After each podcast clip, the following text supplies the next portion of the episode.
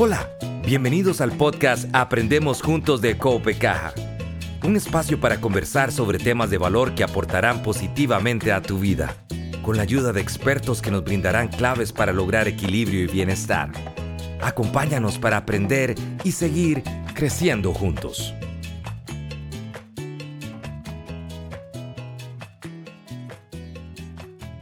Hola a todos, es un gusto volver a saludarlos hoy en el primer episodio de la segunda temporada de Aprendemos Juntos, su podcast de educación financiera y temas para la vida.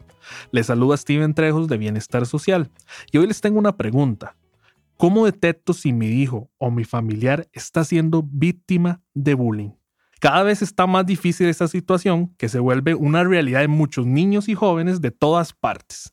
Hoy tenemos una invitada, se llama Yatsun Víquez, ya la conocen ustedes, estuvo en nuestra primera temporada ella es graduada de psicología y, tiene una maestría en psicopedagogía, además de 19 años de experiencia. Así que es un gusto volver a recibirla por acá. Hola, Yatsun. Hola Steven, feliz, emocionada, agradecida de poder compartir con vos y con toda la amable audiencia que nos escucha. Además, un tema súper interesante, como bien decís, un tema de vida. Así es. Bueno, ¿y qué tal si entramos en materia de una vez? Porque es un tema tan interesante que estoy seguro que muchas personas quieren tener esas herramientas para abordar esta situación tan difícil que no es una situación de país, es una situación mundial realmente. Vemos cada día hay más noticias, ¿verdad? De estos temas y muchas tal vez terminan con una conclusión no tan bonita y para eso estamos el día de hoy. Así que quiero hacerte una consulta. Si soy padre, madre o algún familiar, ¿a qué tengo que estar atento eh, para saber que mi hijo o ese familiar está siendo víctima de bullying?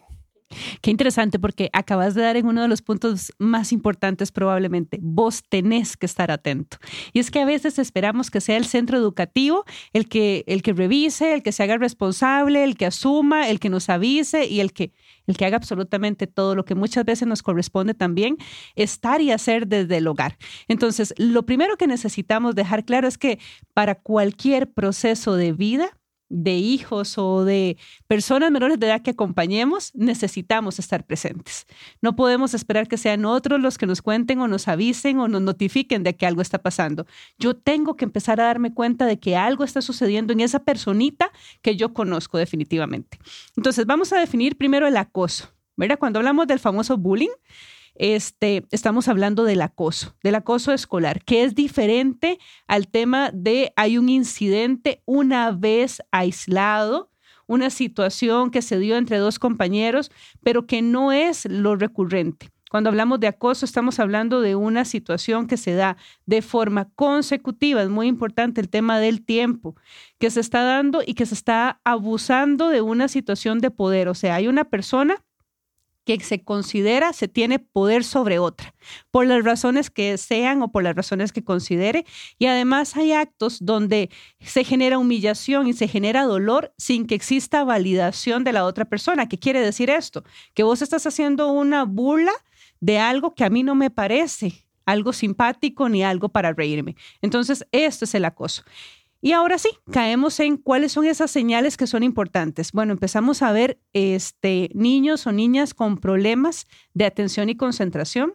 Empezamos a darnos cuenta que la memoria empieza a fallar por ahí. Empezamos a detectar además niños un poco más sensibles frente a las cosas, entonces pueden romper en llanto fácilmente, el manejo emocional se hace muchísimo más complejo porque entonces eh, antes disfrutaba de muchísimas cosas que ahora ya no disfruta, ya no quiere ir a visitar a los familiares, ya no quiere salir conmigo, ya, ya lo percibo completamente apático frente a cualquier cosa que yo le vaya sugiriendo.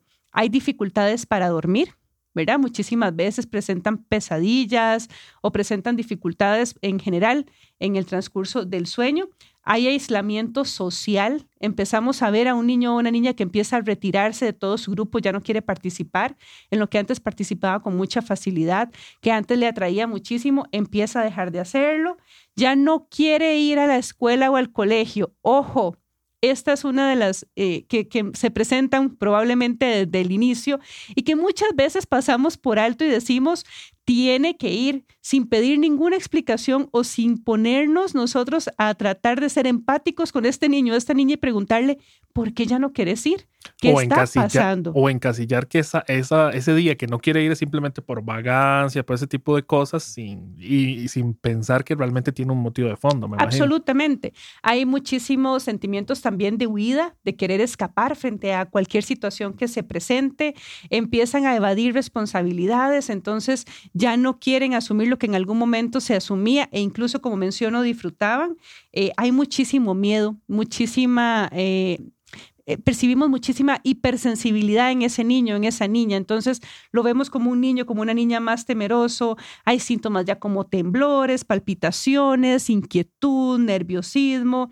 Y definitivamente una de las que logramos ver que, necesitamos de verdad estar muy atentos es ideación suicida incluso, o, cuando empiezan a dañarse a sí mismos.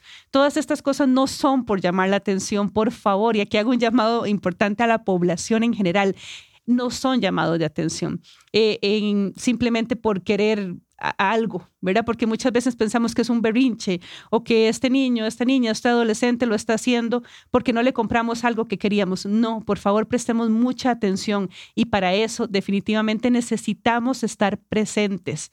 Eso es lo más importante en todo este proceso.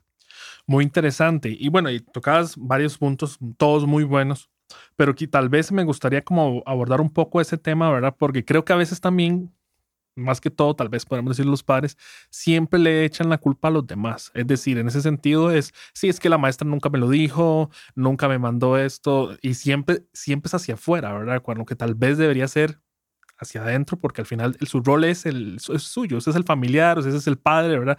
Y creo que eso cuesta un poco a veces entenderlo. totalmente, totalmente, Steven. Por eso te digo que, que bien lo mencionas, porque qué difícil a veces se nos hace, y esto no es para culpabilizar, ojo, aquí no queremos culpar a nadie, aquí no queremos que nadie se sienta juzgado, juzgada, no, no, no. Aquí lo que queremos es hacer una invitación a que por favor nos movamos y nos preguntemos si lo estamos haciendo de la forma sana que nosotros sentimos es adecuada para esa persona que nosotros elegimos traer al mundo. ¿Verdad? Además, entonces, sí, es nuestra responsabilidad. Necesitamos estar en casa. Yo no puedo darme cuenta de algo que está pasando, mi hijo o mi hija, si no estoy presente en su vida. No es posible que no exista o que lleguemos a adolescentes que no tienen la capacidad de confiar en su padre o en su madre para poder contarles algo o en algunos familiares, porque sienten que no les escuchan, sienten que se burlan de ellos, sienten que siempre les dicen que son unos manipuladores, siempre les dicen son unos malcriados, unos malagradecidos, etcétera, etcétera. Entonces, ocupamos estar presentes. O muy interesante porque a veces también, eh, bueno, lo que para mí puede ser algo normal o eso, no, o eso no es para tanto, es esa frase, uy, terrible, ¿verdad? pero su para tanto no es el mismo que para usted, ¿verdad? Claro, y ahora imaginemos ese, ese escenario, bien que acabas de mencionar. Llego de la escuela donde estoy sufriendo acoso, donde estoy siendo humillado, donde me están golpeando o donde me están ofendiendo y llego a mi casa a querer contarle a alguna de mis personas de confianza y la persona de confianza la primera respuesta que tiene es eso no es para tanto. Entonces, ¿qué recurso me queda emocionalmente? ¿Para dónde voy a ir? ¿Cuáles son las opciones que tengo? Por eso la importancia de que nosotros necesitamos como adultos responsables escuchar a esa persona y apoyarla y acompañarla en el proceso que empieza justamente que es el proceso, bueno, ahora sí, ¿qué vamos a hacer con esto en el momento que descubrimos que hay un tema de acoso? Porque no voy a irme a la casa de los papás del otro niño a golpear a todos, porque entonces no, no tendría mucha lógica desde ningún punto de vista una posible solución emocional. Ahora que hablabas de varios de los síntomas, eh, creo que alguna de las claves que podría hacernos eh, sería como la recurrencia, ¿verdad? Porque puede ser que haya un caso aislado, como vos dijiste, de que, bueno, tiene pesadillas, pero no porque haya una pesadilla significa ya, ya le están haciendo bullying, porque también es importante porque a veces tal vez como padre nos podemos alarmar, ¿verdad? Pero no es que no se alarmen, sino que más bien cuándo podríamos ya decir que hay un patrón ahí que podríamos decir, bueno, ya es mucho, ¿verdad? Lo que le sucede tal situación constantemente de todas las que hablábamos. Sí, absolutamente, eh, totalmente. A ver, aquí hay un tema importante. Si nosotros hablamos de tiempos, llegamos a estandarizar al ser humano y no podemos hacer eso porque cada ser humano tiene o, e, es, es, individual, ¿verdad? Entonces, en esta individualidad, yo no puedo pretender que, bueno, este duremos cinco días o hablemos de 15 días o hablemos de 22 días. No, no puedo hacerlo de esa manera. ¿Dónde va a estar la diferencia precisamente? Bueno, en el acompañamiento que yo estoy dando. Si yo como madre de familia llego y todas las noches estoy viendo durante tres días consecutivos que hay pesadillas, mm, cuando anteriormente no existían, a mí eso me da una señal de alerta y yo como adulto tengo que decir, algo está pasando aquí. ¿Qué lo detonó? Vamos a descubrir qué lo detonó. Vamos a descubrir qué es lo que está sucediendo justamente porque esto no puede darse, eh, no puede verse como algo muy normal y muy natural cuando no era lo frecuente. Como bien decía ahora, el tema, por ejemplo, del aislamiento, el tema de dejar de disfrutar las cosas. Si yo tengo un hijo o una hija que disfrutaba muchísimo salir a jugar todas las semanas con sus amigos, de un pronto a otro ya no me pide permiso para salir.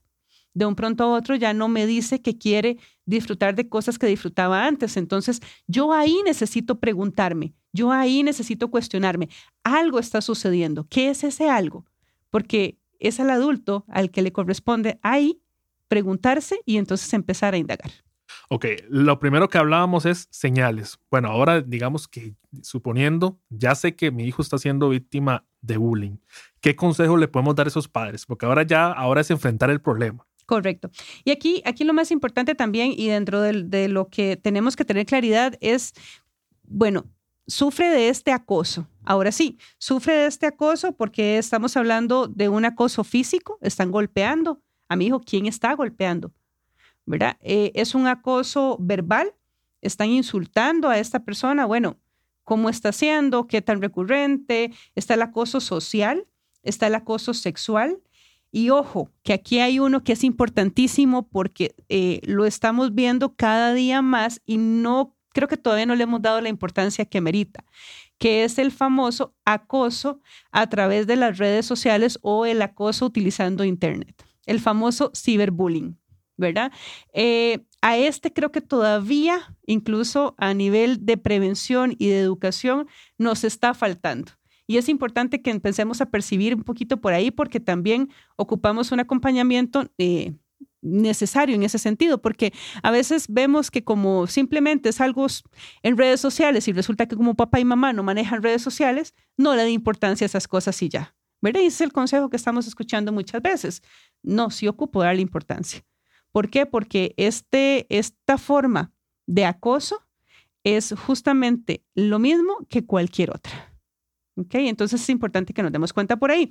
Y cuando ya lo tenemos detectado, cuando ya tenemos claridad, necesitamos entonces convertirnos en la persona número uno, la persona de confianza para, esa, para, ese, para la persona que está sufriendo bullying. Y ahora sí, lo vamos a acompañar en el proceso. ¿Qué quiere decir que vamos a acompañarlo en el proceso? No quiere decir que vamos a salir corriendo a cambiarlo de centro educativo, Porque no estamos resolviendo el conflicto. Evidentemente necesitamos resolver esta gran telaraña que se ha generado por ahí. Y la forma de resolverlo es yo acompañar a mi hijo, a mi hija en este proceso. Bueno, hay autoridades a nivel educativo. Vamos a ir con este niño, con esta niña, vamos a acompañarlo y vamos a hacernos sentir presentes también en el centro educativo para que se perciba que realmente queremos que se consiga un cambio, que eso es lo que estamos buscando en absolutamente todas las partes. Yatsun, ¿y cómo le damos a entender como padre a ese niño que hablarlo, que buscar acciones en un centro educativo no es sinónimo de debilidad o de que más bien le va a hacer que tenga mayor problema. Porque a veces lo, podemos pensar eso, digamos, un menor de edad puede decir, no, porque es que si lo dice me van a hacer peor bullying, ¿verdad? ¿Cómo podemos abordar esa parte que sí me parece que es un tema que se puede tocar? Absolutamente, y sabes que eh, es muy frecuente porque moviliza absolutamente el tema del miedo. ¿Verdad? Y, y, una de las causas del por qué los niños, niñas o adolescentes no lo comunican precisamente es porque tienen miedo a que esas amenazas que se generaron en algún momento o que se dijeron en algún momento se hagan realidad. Entonces, por eso es tan importante que este acompañamiento sea de presencia. Yo no le puedo decir, mañana usted se tiene que empoderar y mañana usted le tiene que decir a esta persona X, Y, Z porque no tiene ningún sentido si yo no estoy ahí, ¿verdad? ya, ya él me contó, ya él me dijo, ahora qué toca, ahora toca que yo participe en el proceso junto a él, que lo tengo que acompañar, sí, físicamente lo tengo que acompañar. ¿Para qué? Para que ese temor empiece a bajar un poco y empiece a darse cuenta de que ya hay una persona que me está cuidando, que me está protegiendo y que realmente me está creyendo, que esa es la parte más importante probablemente.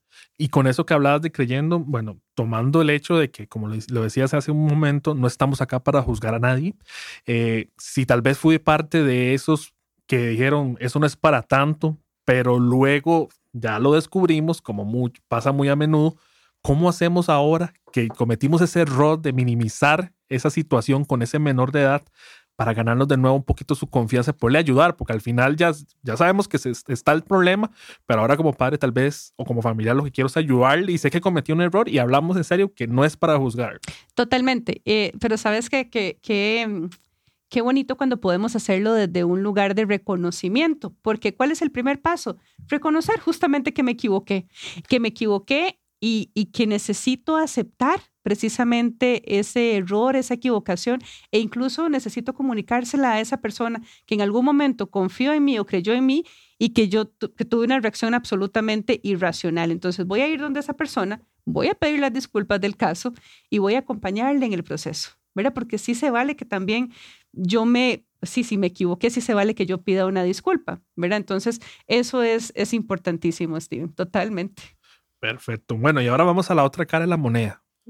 Y esta es muy difícil, diría yo, ambas, ambas, quiero darle su lugar a, ambas posiciones, pero qué difícil es cómo detecto ahora si es mi hijo el que está haciéndole bullying. Porque cuando tenemos un hijo, yo puedo ver e, estos síntomas que ya vos comentabas, pero ahora cómo detecto estos patrones en los que me podrían a, mí dar a entender que podría ser ese hijo, ese familiar, una persona que ejerce el bullying.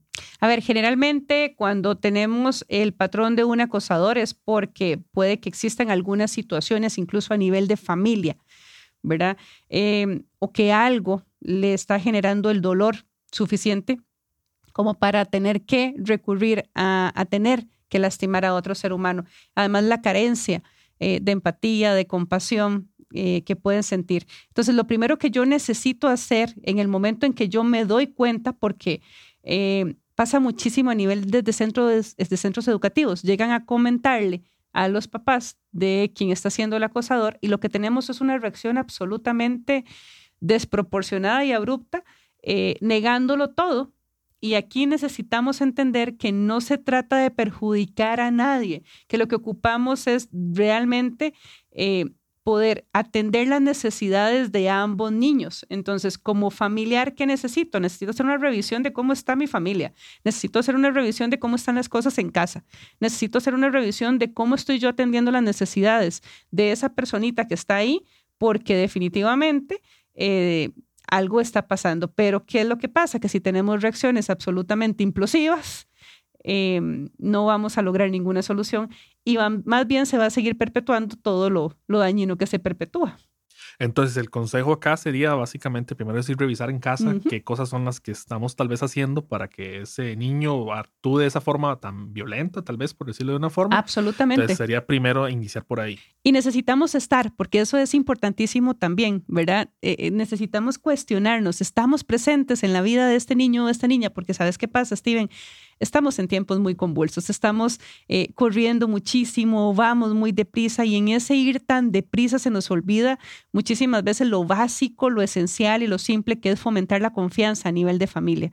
Entonces, yo no puedo pretender que ese hijo o esa hija tenga confianza en mí si yo no estoy presente. Yo soy muy insistente en esto, porque para ambas vías, tanto el acosador como quien es víctima, eh, requieren de un acompañamiento, requieren de una atención inmediata e incluso vamos a ocupar de una atención a, nivel interdisciplinario, a nivel del centro educativo también, por supuesto.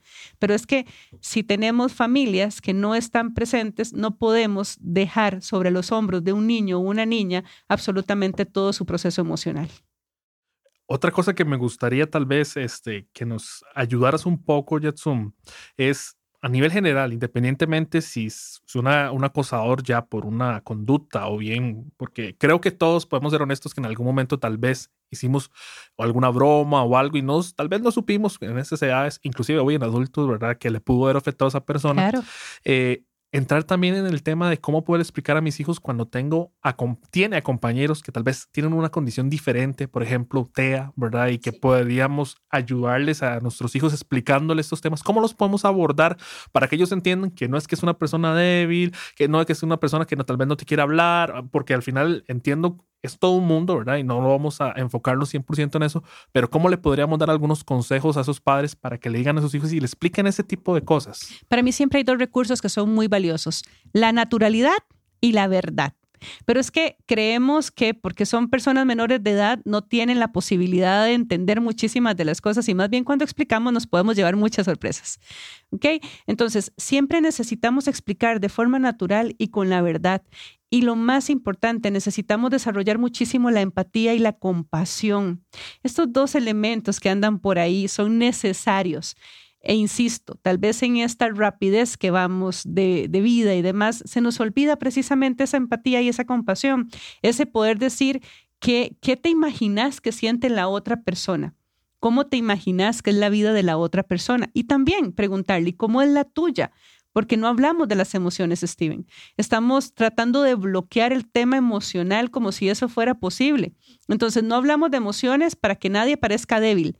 Sin embargo, las emociones son algo absolutamente intrínseco a nosotros los seres humanos. No podemos evadirlas ni podemos bloquearlas. Entonces, ocupamos hablar de emociones en casa, ocupamos hablar de cómo nos sentimos todos los miembros de la familia, ocupamos que, que todos absolutamente exploremos posibles soluciones para una situación que se está viviendo y además ocupamos comentar cómo percibimos el mundo de otras personas. La empatía consiste precisamente en poder ubicarme a la par de esa persona, de poder acompañarle. La empatía no es ubicarme en los zapatos de otra persona, eso es físicamente incluso imposible. Dos cuerpos no pueden estar en el mismo espacio, pero emocionalmente significa que me ubico a la par de ese ser humano y que trato de entender su situación y yo de acompañarle con lo que esa persona necesite. De eso se trata, de construir seres humanos más sensibles, de construir seres humanos que puedan hablar de sus emociones libremente. Porque cuando tenemos personas que pueden expresarse libremente, vamos a tener un mundo completamente distinto, donde definitivamente cada uno se responsabiliza por lo propio. Yatsun, ya digamos que como padre abordé eh, muchos de estos consejos tan buenos que hemos visto el día de hoy. ¿Cuándo sería un buen momento para decir como padre, debo buscar ayuda? Para ambos casos? A ver, eh, el acompañamiento siempre, en realidad, en el momento en que se requiera. ¿Por qué, Steven? Porque yo creo que en estos temas hemos tenido tan poca educación que es importante poder informarnos. Yo siempre digo, la información da poder. Entonces, cuando tengamos la necesidad, porque sintamos algún tema, algún vacío, busquemos información. Eh, busquemos profesionales que nos pueden acompañar en esta área, por supuesto, pero también busquemos información ahorita en pleno 2022 sí podemos decir que si entramos a Internet y empezamos a buscar información de fuentes sanas y demás, vamos a encontrar recursos. Eh, el tema es querer hacerlo. Aquí hay un tema de voluntad también. Necesitamos eh, querer hacer eso. Necesitamos empezar a decir, bueno, tal vez no fue la forma en la que me educaron a mí, tal vez no conocí muchísimo de esto, tal vez... Eh, no, no tenía el nombre que tenía que tener las cosas, pero yo ahora voy a hacer una revisión de todos esos patrones mentales que tengo y voy a hacer una desconstrucción. Sí se vale, sí se, se vale empezar a cuestionarnos, sí se vale empezar a preguntarnos y sí se vale empezar a decir, yo quiero hacerlo diferente. Entonces, quiero ser un papá presente, quiero ser una mamá presente, quiero poder acompañar y que si mi hijo o mi hija sufre una situación de acoso, yo sea la primera persona que va a buscar ese niño o esa niña muy interesante, de verdad que este tema. Yatsun, bueno, ya nos tenemos que despedir. Un último mensaje que quieras darle a esas personas que nos están escuchando hoy. Bueno, vamos a ver, Steven, siempre desde el Hablemos de emociones, e, es una invitación a esto. A, movámonos, hablemos de emociones, hablemos de poder eh, expresarnos de forma diferente y que sea válido. Hablemos de las otras personas también, pero en positivo, cómo podemos acompañarles, cómo podemos mejorar la condición y la calidad de vida de otras personas también. Y definitivamente asumamos nuestra responsabilidad, hablemos siempre con naturalidad, hablemos siempre con la verdad. Yo no sé por qué a veces tenemos tanto eh, miedo, tanto tabú en relación a esto, pero, eh, pero empecemos a, a descodificarnos un poco por ahí. En esa decodificación vamos a encontrar cosas muy interesantes también. Muchas gracias, Yatsun, por estar acá otra vez con nosotros. Muchísimas gracias a vos, Steven, y muchísimas gracias a toda la amable audiencia que nos acompaña siempre y que definitivamente nos hace querer seguir creando más. Y a todos los que nos escuchan, comparta tal vez este podcast. Puede que haya una persona que lo necesite y usted tiene hoy la herramienta para que otra persona pueda mejorar su vida. Muchas gracias. Nos vemos. Aprendemos Juntos es una iniciativa de Coope Caja. Conoce más en nuestra página web www.coopecaja.fi.cr. Seguinos y activa las notificaciones para que no te perdas ninguno de nuestros episodios. No olvides compartirlo con tus amigos y conocidos. Gracias por escucharnos.